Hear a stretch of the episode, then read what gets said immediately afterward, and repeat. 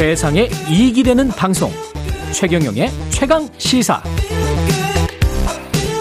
네, 썩은 악취와 짙은 녹조, 엉겨붙은 조류, 예, 새들의 사체. 지금 낙동강 유역에서 볼 수 있는 풍경이라고 하는데요. 높은 기온과 계속된 가뭄 속에 조류 경보 관심 단계가 발령됐습니다. 낙동강 현장을 조사해온 이미자 공동 집행위원장 연결돼 있습니다. 안녕하세요. 아, 네, 안녕하세요. 예. 이미자 공동 집행위원장님이 지금 어디 그 녹색 무슨 연합이나 단체 이름이 뭐죠? 이게? 아, 네. 낙동강 어, 네트워크? 아, 예, 맞습니다. 음. 그, 부산에서부터 대구 경북까지, 예. 어, 낙동강을 살리기 위해서 시민 사회가 예. 함께 협력하고 연대하기 위해서 만들어진 단체입니다. 그 지금 직접 낙동강 현장을 조사하고 다니시는 거잖아요.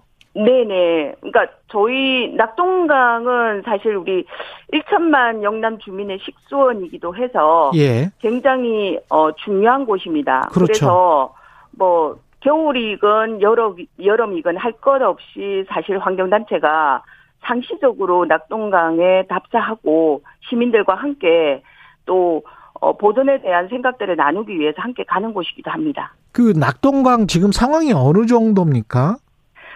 어, 낙동강에 일단 나가보면요. 예. 어제도 나가, 왔, 나갔다가 왔는데요. 음.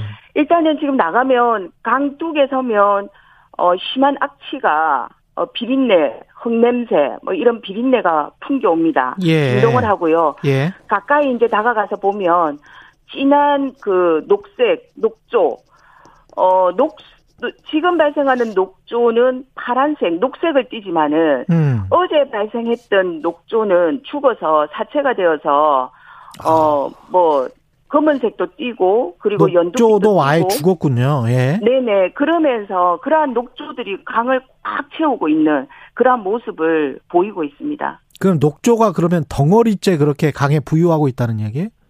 네 이게 너무 녹조가 원래는 작은 알맹이가 따로따로 이렇게 형성이 되는 그렇죠. 건데 예. 이게 이제 엉겨 붙어서 너무 많이 발생하고 있으니까 엉겨 붙어 가지고 그렇게 어 뭐 두터운 청을 형성하고 있는 예, 그런 모습을 보입니다. 이게 녹조가 사람에게는 진짜 안 좋은 거 아닙니까?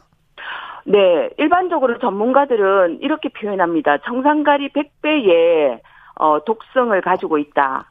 그래서 몸속에 들어오면 쉽게 배출이 안 되고 이게 장기 기간에 각 뭐 뇌든 뇌까지도 이렇게 축적되는 그러한 현상을 보이면서 간에 축적되면 간암을 유발하고 뇌에 축적되면 치매를 유발하고 그리고 생식기에 축적이 되면 정자나 난자를 어 감소시키는 이런 어 아주 위험한 물질이라고 그렇게 얘기하고 있습니다.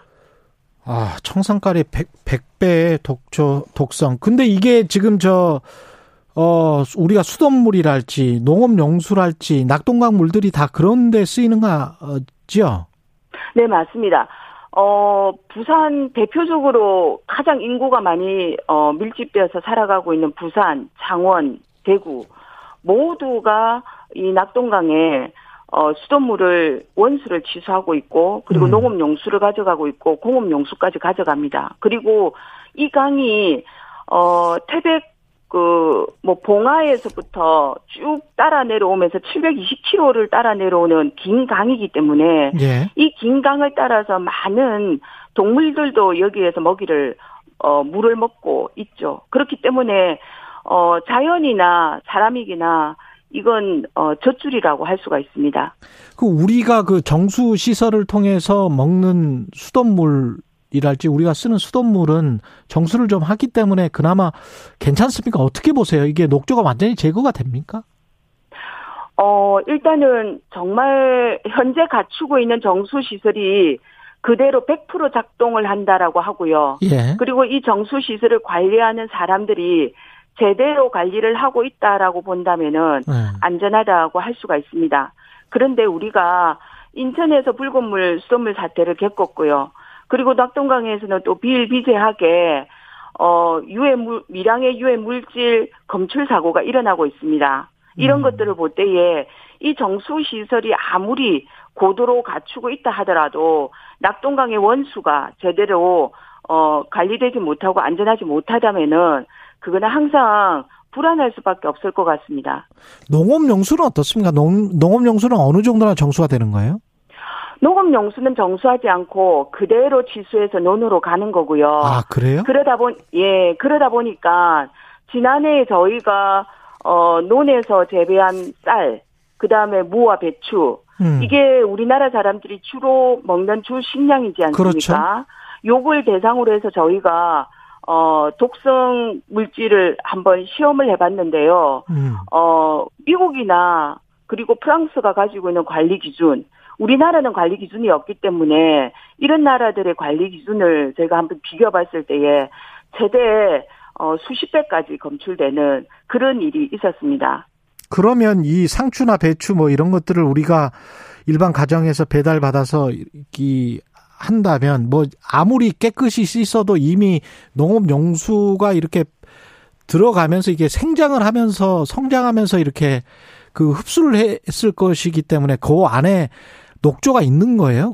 그렇게 되면? 네, 그렇게 봐야 될 것 같습니다. 일단은 네. 이 독성 물질은 굉장히 물을 좋아합니다.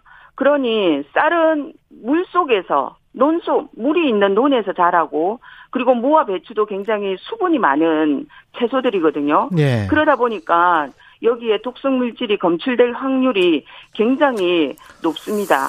어 그리고 어. 농업용수의 경우에는 말씀드렸지만은 사실은 어, 전혀 정수나 관리가 되고 있지 않아서 낙동강에서 녹조가 검출, 독성 물질이 검출된다. 그러면 반드시, 어, 이런 낙동강 물로, 어, 재배한 채소에도, 그리고 식량에도, 농산물에도 검출이 될 수밖에 없는 상황에 있다. 이렇게 보셔야 될 것 같습니다. 그러면 이거 어떻게 해야 됩니까? 보호를 개방하는 게 맞다라는 게 환경단체들의 주장인데 정부는 아니다라고 지금 주장하고 있는 것 같고 어떻게 보세요? 어, 지금 정부의 주장이 그러, 어, 한데요. 하지만. 예. 2017년부터 그리고 2021년 6월 달까지 음. 환경부가 금강과 영산강에서 수문 경험한, 어, 수문 개방을 한 경험, 그리고 낙동강에서도 어, 겨울철과 지난해 같은 경우에는 하만보가 4월 달부터 11월 달까지 수문 개방을 상시적으로 했습니다. 예. 이 모니터링을 한 결과 그 보고서를 보면은 종합 검토 보고서를 보면은 환경부가 그렇게 얘기를 합니다. 어, 낙동강의 녹조 문제는 4대강의 녹조 문제는 수문을 개방하지 않으면 해결할 수 없다. 이렇게 명확하게 적시하고 있습니다. 음. 그렇다면 환경부도 어쨌든 지금 낙동강의 녹조 문제는 수문 개방이 아니면 해결할 수 없다라고 보고 있는 것은 사실입니다. 그런데 정치적 상황에 따라서 환경부가 입장을 달리하고 있는 게 문제인 것 같습니다. 아, 정치적 상황에 따라서라는 거는 뭐 정권이 왔다 갔다 하면서 뭐 이런 건가요? 아니면은 네 그렇게 보이고요. 음. 왜냐하면 지난 그러니까 올해 3월 달에 사실은 낙동강 유 강경청과 환경부는 낙동강의 수문 개방을 특히 하만보는 4월 1일부터 수문 개방하는 걸로 돼 있었습니다. 예. 그런데 이걸 6월 달로 늦추더니 음. 윤석열 정부가 들어오면서 수문 개방을 아예 지금 어 약속을 어기고 지금 하고 하지 않고 있거든요.